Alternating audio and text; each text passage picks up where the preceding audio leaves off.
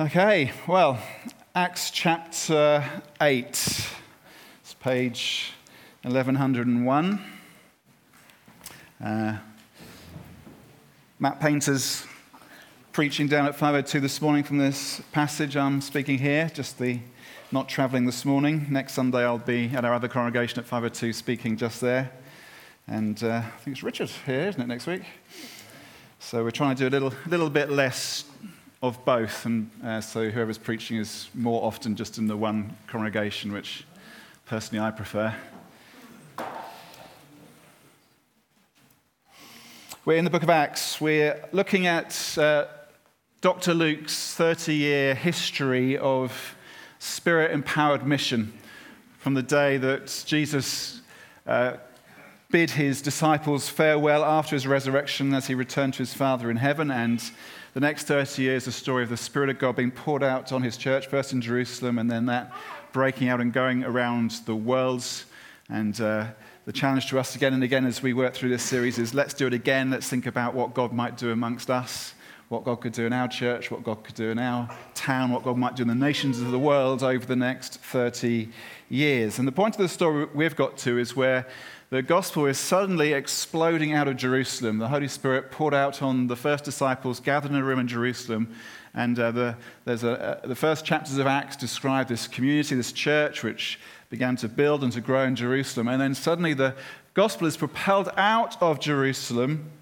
Uh, the trigger for that being the martyrdom, the murder of Stephen, the first Christian martyr. But actually, the bigger story being God's plan. In Acts chapter 1, verse 8, Jesus said to his disciples, You will receive power when the Holy Spirit comes on you, and you'll be my witnesses in Jerusalem and in all Judea and Samaria and to the ends of the earth. And what happens when Stephen is killed is that the disciples are scattered, and as they go, they carry the good news of Jesus with them. And the story that we're going to be looking at today is the story of Philip. Philip is one of seven men who was chosen by the church to help serve the church practically, to care especially for a group of widows. Stephen was one, Philip was another. These are two men full of wisdom and the Holy Spirit.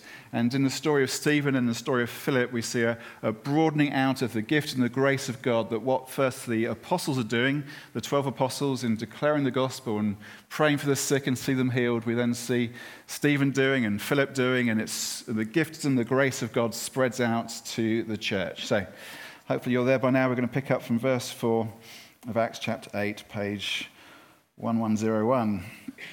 Those who had been scattered preached the word wherever they went.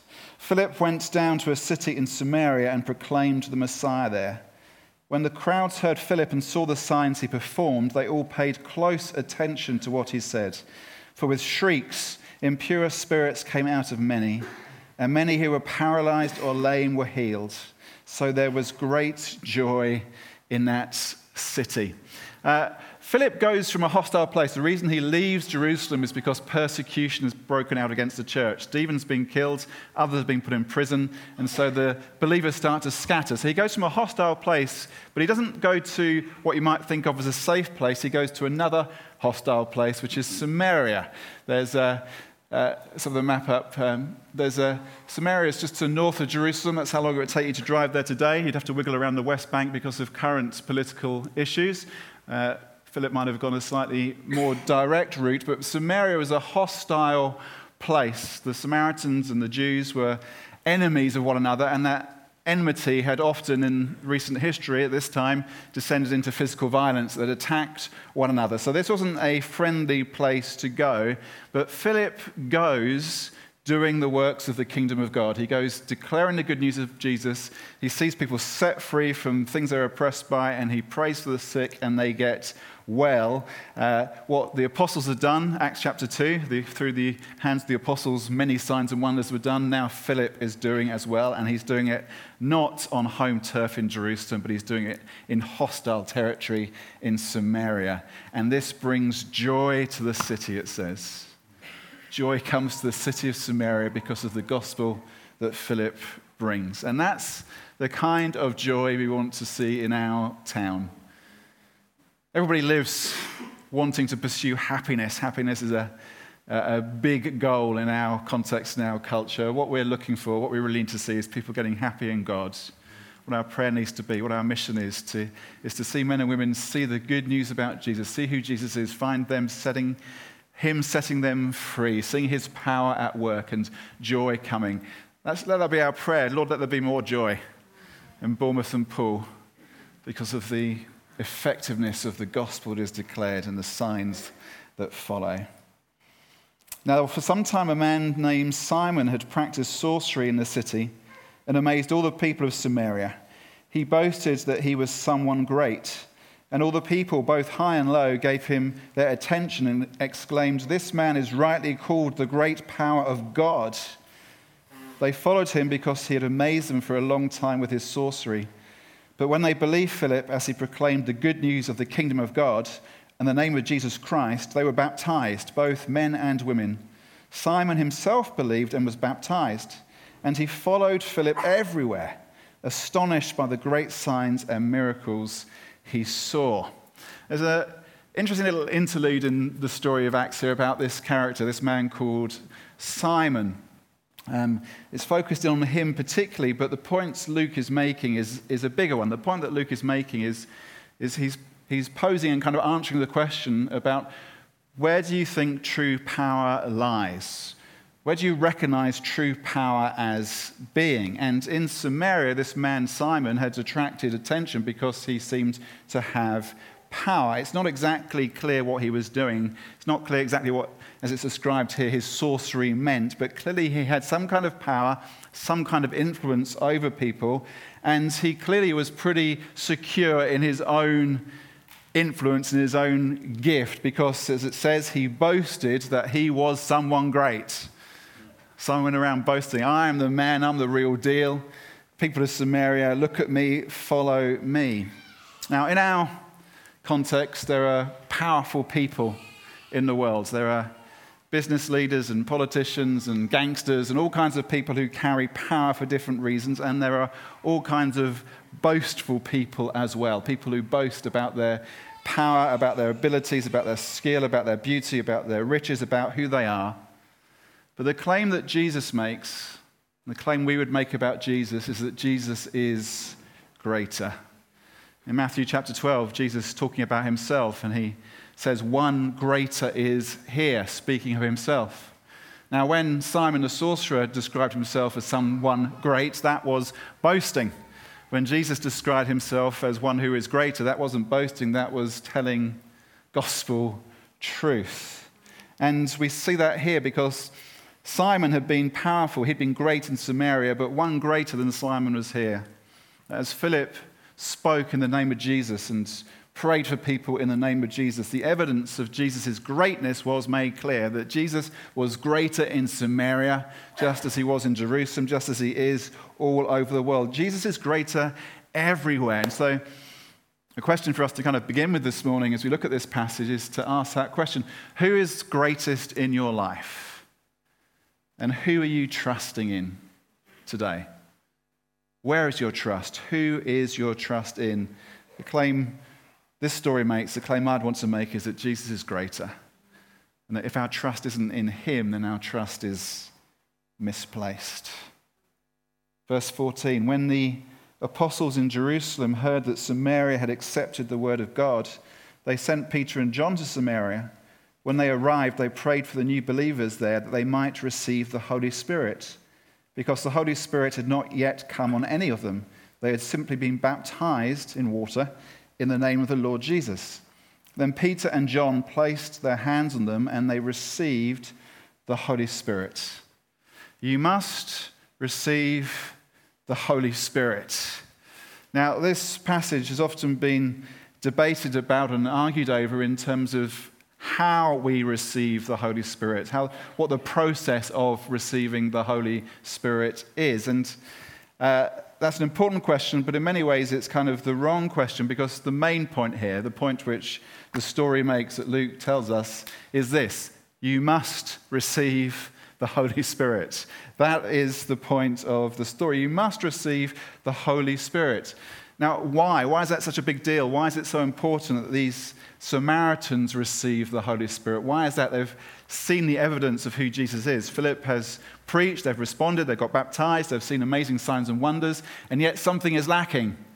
And what is lacking is the person of the Holy Spirit. Why is that so important? It's because of what the Holy Spirit gives to us.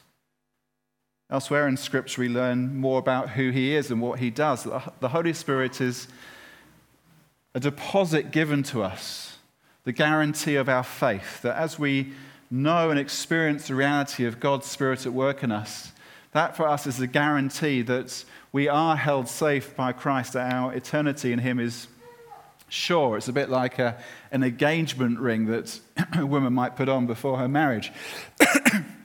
that ring is the, is the guarantee that a marriage is about to happen. It's a sign. And as the Holy Spirit works in us, He is the guarantee of all that will be ours in Christ for all time.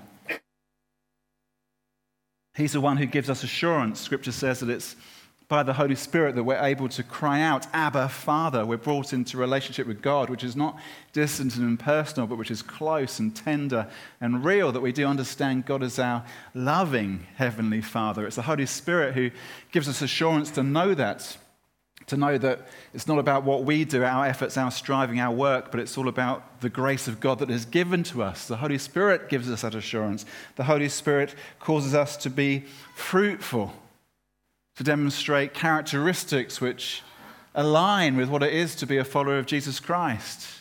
The Holy Spirit gives us spiritual gifts, enables us to do things which we couldn't otherwise do, or sharpens the natural gifts we have so that they're effective in the service of Jesus and His church. And the Holy Spirit is the one who propels us out into mission. Spirit empowered mission is what it's all about. And so we must receive the Holy Spirit. If if you're lacking in any of these things, if you're lacking in a sense of assurance of faith, if you're lacking in a sense of certainty of who you are as a Christian, if you're lacking in spiritual fruit, if you're lacking in spiritual gifts, if you're lacking in evangelistic zeal, what you need is not an arm around the shoulder or a boot up the pants.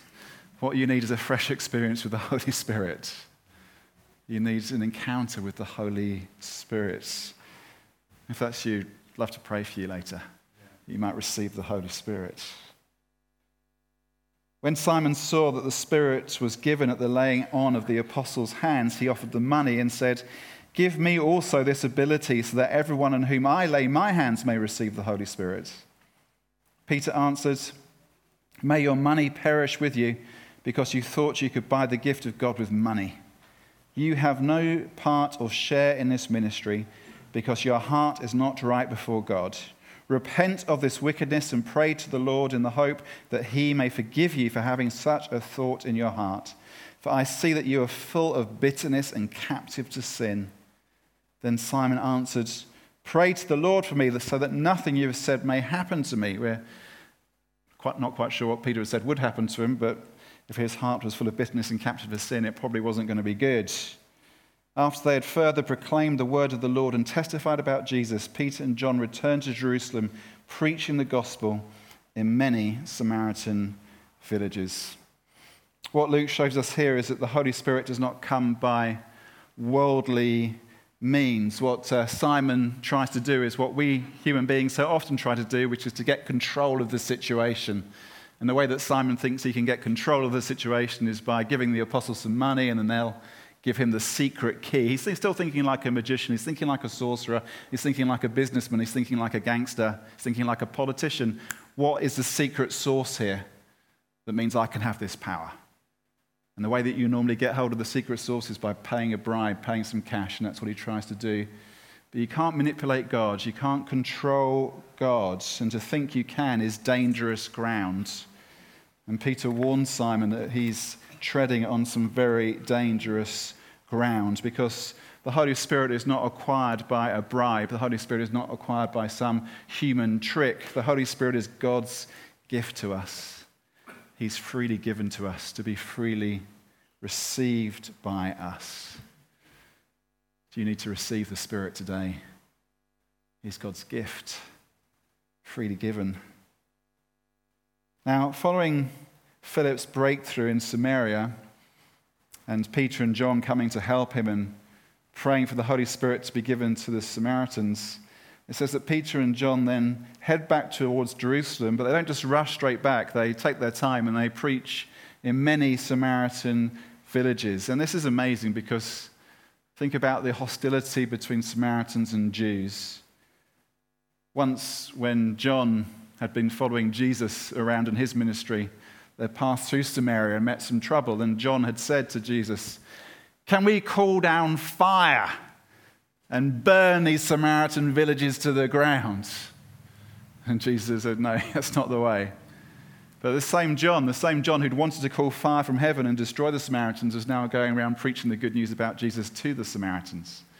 He'd had this extraordinary change of heart because of what had happened to him, because he had seen Jesus raised from the dead, because he himself had experienced the Holy Spirit poured out into him, because he'd seen what God was doing through Philip. The gospel has changed everything. That's what the gospel does. Gospel changes things changes hearts, changes attitudes, breaks down barriers. And having punched through this extraordinary barrier of going to Samaria, which is a huge deal, God was, is now about to use Philip to punch through the barrier of mission to the ends of the earth. That's where we're going next, verse 26. Now, an angel of the Lord said to Philip, Go south to the road, the desert road that goes down from Jerusalem to Gaza.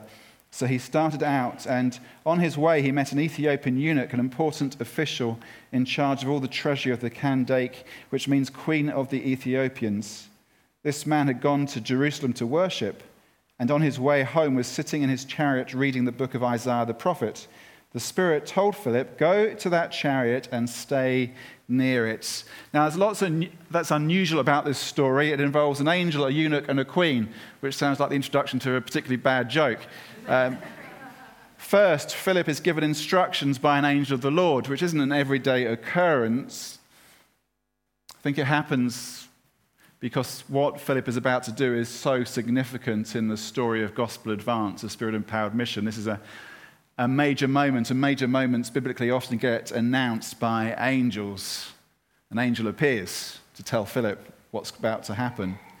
And then Philip meets an Ethiopian eunuch, and this man had been in Jerusalem to worship, but he would have been doubly an outsider in Jerusalem. First of all, he was not a Jew, he was a Gentile, he was an Ethiopian, he's from a different ethnic background. He doesn't belong to the people of God, so he's an outsider on that score. And secondly, he's a eunuch, and in Deuteronomy 23 in the Old Testament, scripture says that those who are eunuchs are not to come into the presence of God. And so this man would have been doubly excluded. He was a eunuch and he was an Ethiopian. He wasn't a Jewish man. But nonetheless, he was pursuing God and he'd been to Jerusalem to worship. And unwittingly, this man is about to become the embodiment of all the prophetic promises of what God wants to do in reaching the nations and the outcasts. And this man wasn't only an Ethiopian and a eunuch, but he was also an important official, an official for the Kandake. Now, the way it worked apparently in Ethiopian society at this time was that the king of Ethiopia was venerated as a child of the sun, that the king of the Ethiopians was a, seen as a godlike figure, and he was considered too sacred, too holy to carry out the normal functions of royalty. So those were performed on his behalf by his mum, the Kandake. The queen mother was the one who actually exercised royal authority in Ethiopia because the king was just too sacred, too set apart, too holy in the way that they understood the world. And so, this eunuch, as chancellor, as treasurer, he was right at the heart of royal power in Ethiopia. He was an outcast in Jerusalem, in being an Ethiopian and a eunuch but he was right at the center of things in Ethiopia. He was the man who looked after the money. And I think about Philip going up to this chariot to meet this man. He must have felt that he was being thrown into an utterly alien world because Philip's uh, a, a Jewish boy from Jerusalem. That's his world, that's his context, that's what he knows. And suddenly he's going up to talk with this man who is completely alien to him, comes from a different country, a huge distance away, someone who's a eunuch, and that must have felt a bit strange. How do you interact with somebody like that? And uh, and somebody who is from the ends of the earth. Ethiopia thought of as kind of there be dragons, far away, a alien, distant place. Philip must have felt he was being thrown into something completely alien. But Philip ran up to the chariot and heard the man reading the prophet Isaiah. Do you understand what you're reading? Philip asked. How can I, he said, unless someone explains it to me? So he invited Philip to come up and sit with him. Now, the eunuch's reading, and he's reading out loud, which is how people often read in the ancient world, at least in part because he would have been reading a scroll which had been handwritten, and the script is much more difficult to read, and so people tended to read it out loud to work out what was being said. But he didn't understand it, and Philip asked this, this killer question Do you understand? And it's a bit like a community Bible reading moment. Those of us who are doing community Bible reading maybe this week, as we've been reading Ezekiel and Revelation, maybe there have been moments you thought, I do not understand a thing that is written here. And uh, how was this man meant to understand what he was reading? Because he was an Ethiopian eunuch. He wasn't a Jewish man who'd been raised and trained and taught and what all this stuff meant. And so he was reading something which he knew was important, but he couldn't grasp exactly what it was about. And you know, it's not wrong to ask if you need something explained to you. And if you're reading your Bible, when you're reading your Bible, often there will be things which are hard to understand. And then it's not wrong to ask, what does this mean? And uh, sometimes it takes a little bit of work to discover what it does mean. Verse 32. This is the passage of scripture the eunuch was reading from Isaiah 53. He was led like a sheep to the slaughter, and as a lamb before its shearer is silent, so he did not open his mouth. In his humiliation, he was deprived of justice. Who can speak of his descendants? For his life was taken from the earth.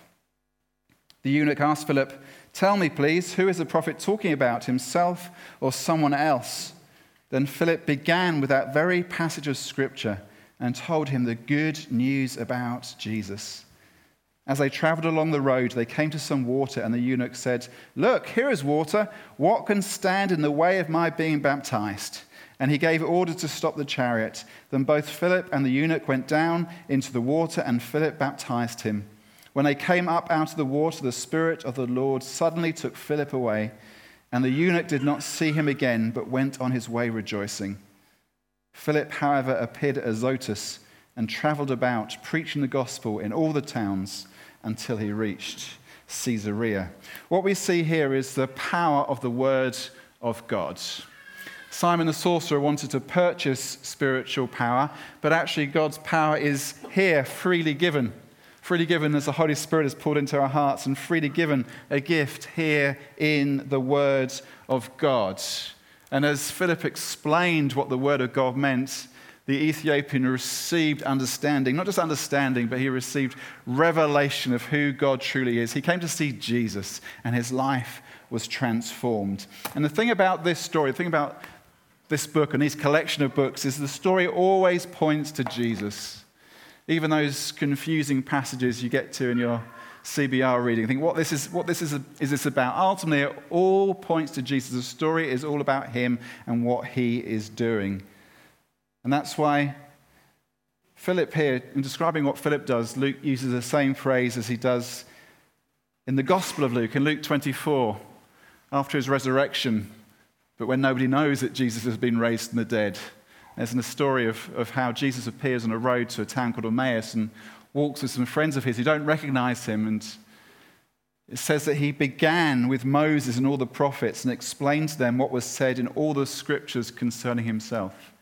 Jesus began with Moses and the prophets. He opened up the scriptures and said, Look, this is what the story is about. And then at last their eyes were opened and they saw him for who he was. And here, the same phrase, beginning with this very passage of scripture, Philip explained how the whole story was about Jesus.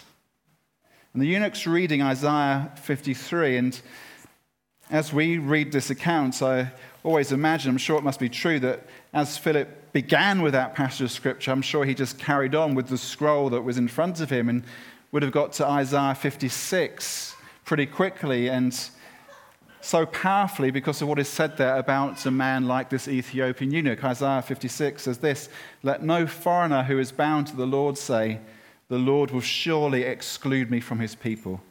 And let no eunuch complain, I am only a dry tree. For this is what the Lord says to the eunuchs who keep my Sabbaths, who choose what pleases me, and hold fast to my covenant.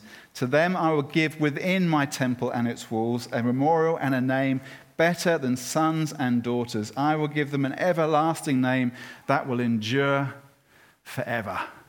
It's a remarkable promise. It's a promise that those who are foreigners and have no place in the people of God will be welcomed in. It's a promise that those who are eunuchs and are physically incapable of bearing children will be fruitful in the things of God. It's a promise that those who are excluded from the temple because of who they are are going to be brought right within the walls of the temple, and there's going to be a memorial stone set up in the temple proclaiming who they are and what God has done in them. It's an amazing promise. And Imagine the scene as Philip gets from Isaiah 53 to Isaiah 56 and reads this passage and says, I think this is about you.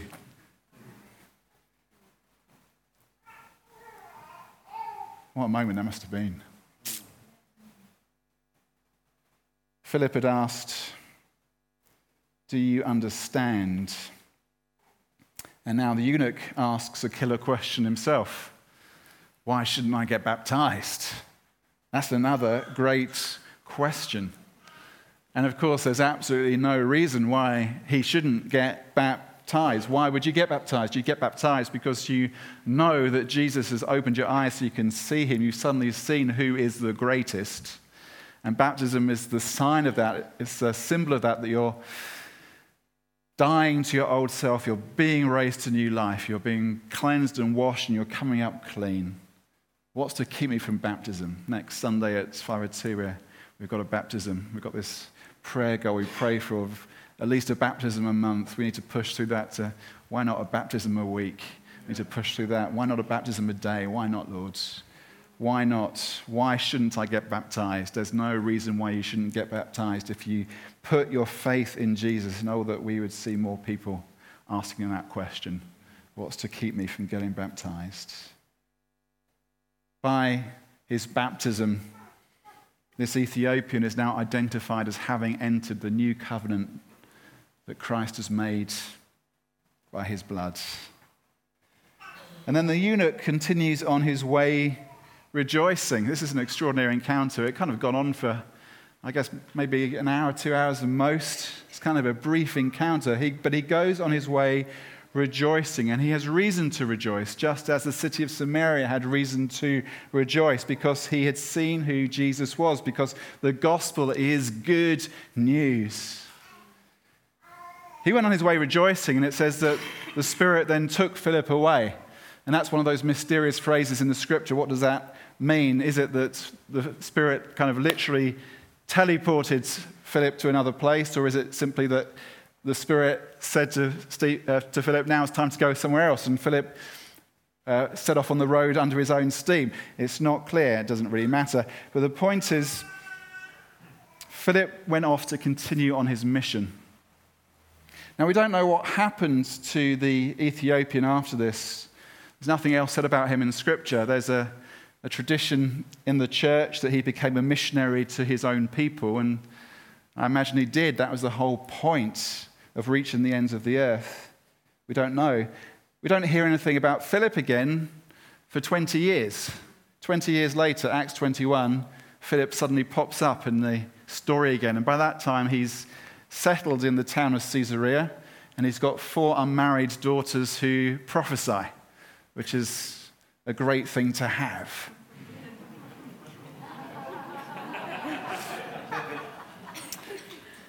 we don't know much more about Philip, we know nothing more about the eunuch, but this moment of encounter between Philip and the eunuch is a pivotal moment in the advance of the gospel, pivotal moment in spirit empowered mission, because Ethiopia was the ends of the earth. Now, ancient Ethiopia, we think probably wasn't quite where we think of as Ethiopia. It's more kind of region of bottom of Egypt, top of Sudan. But A huge distance. Look at the different Jerusalem to Caesarea, Jerusalem to Gaza, the Gaza Road. This, this man was from the ends of the earth. And so far, the church had just been a few thousand believers in tiny Jerusalem. And now, because of Philip's obedience, the gospel has not only gone to a little bit north, up past Caesarea, up to Samaria, now the gospel has gone all the way into Africa. And actually, that's always good to remind ourselves as well, those of us as, who are white Europeans. The gospel went to Africa before it ever went to Europe. Gospel is good news to the end of the world. Now, what do we need to do in response to this, to this amazing story? It might be that you need to receive Jesus. Most of us here have received Jesus, but it might be that you haven't yet. It might be that you haven't come to Jesus and recognized him as the greatest, as the one in whom you need to put your trust. If that's you, my invitation to you would, why not? In a few minutes' time, we're going to take bread and wine together. This is a, like baptism, it's another sign, another symbol of, of what we believe about the gospel that the bread represents the body of Christ, the wine, or in our case, juice, represents his shed blood. And as we come and take the bread and the wine, as I say each week, it's not just going through this a ritual that Christians do. Actually, we are coming to Jesus. This is a way in which all of us can respond to Jesus. It's a way for us to step out of our seats and step towards Christ and say, Today I want to respond in this way. And today, Lord, I want to know you more like this. And if you've never come to Jesus, if you've never received him, you can receive him at this point. This is a great way to receive Christ, to come forward and in faith say, Jesus, I believe in you. Open my eyes to see you. Take the bread and the wine. Again, we'd love to pray for you. Might be that you need to receive the Holy Spirit. And I'm not much interested today in getting into theological debates about how and when the Holy Spirit is poured out and what that means. What I'm interested in is that each of us has a lived experience, of the reality of God's Holy Spirit at work amongst us. And so that question that was asked of the Samaritans, have you not received the Spirit yet? It's a question I'd ask of us. And if you need to receive the Spirit today, whether it's for assurance or whether it's for mission or whether it's for fruit or whether it's for gifts, I'd love to pray for you. Might be that you need to receive baptism.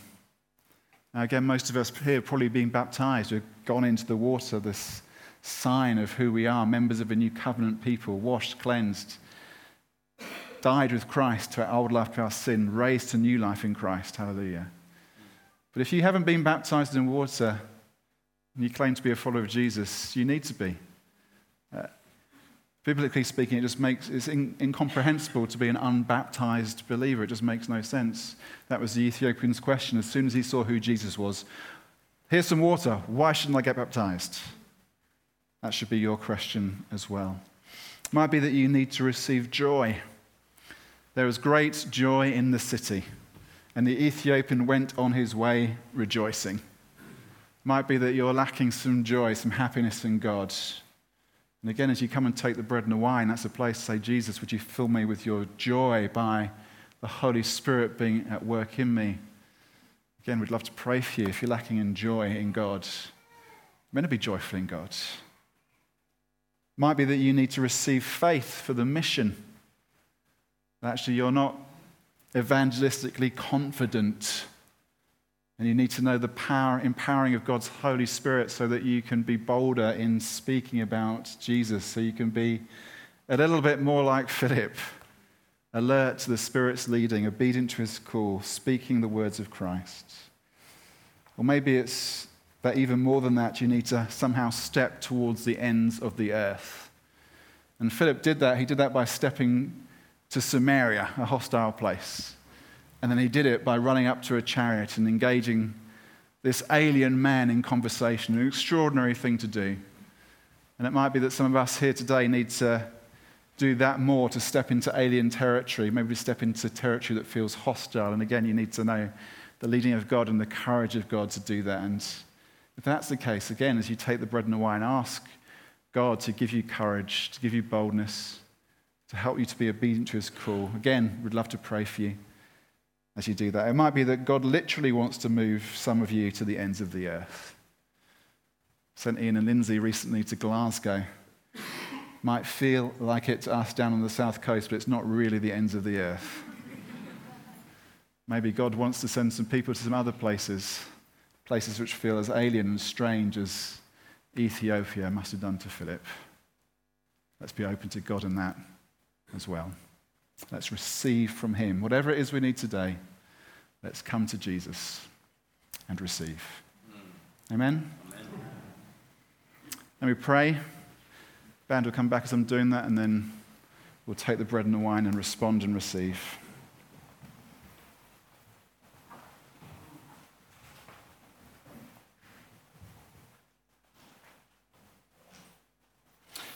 Lord God, I thank you so much for this amazing story.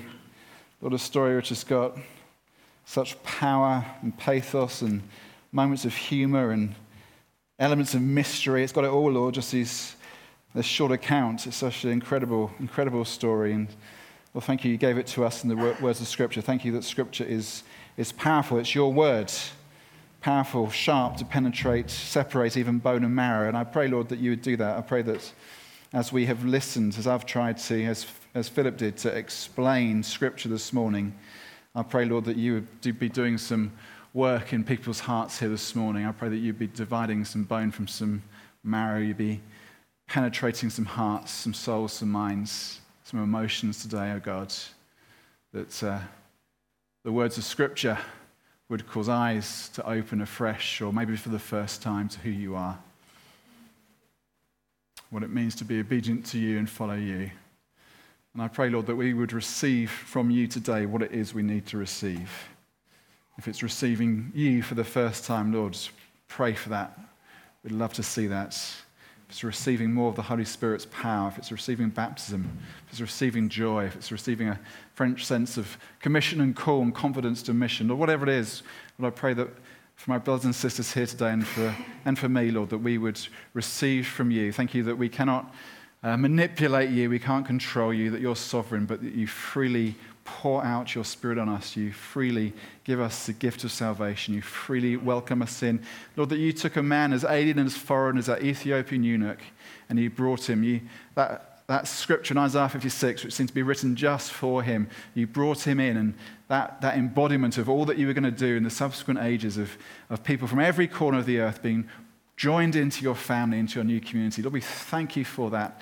Lord, we're grateful that you did that to us. You didn't abandon us here at this end of the earth. You didn't leave us uh, ignorant, but you have enabled us to see who you are and know the joy of your salvation. And I pray that we'd receive that again today. And there would be joy in this city as well, King Jesus. In your name we ask it. Amen.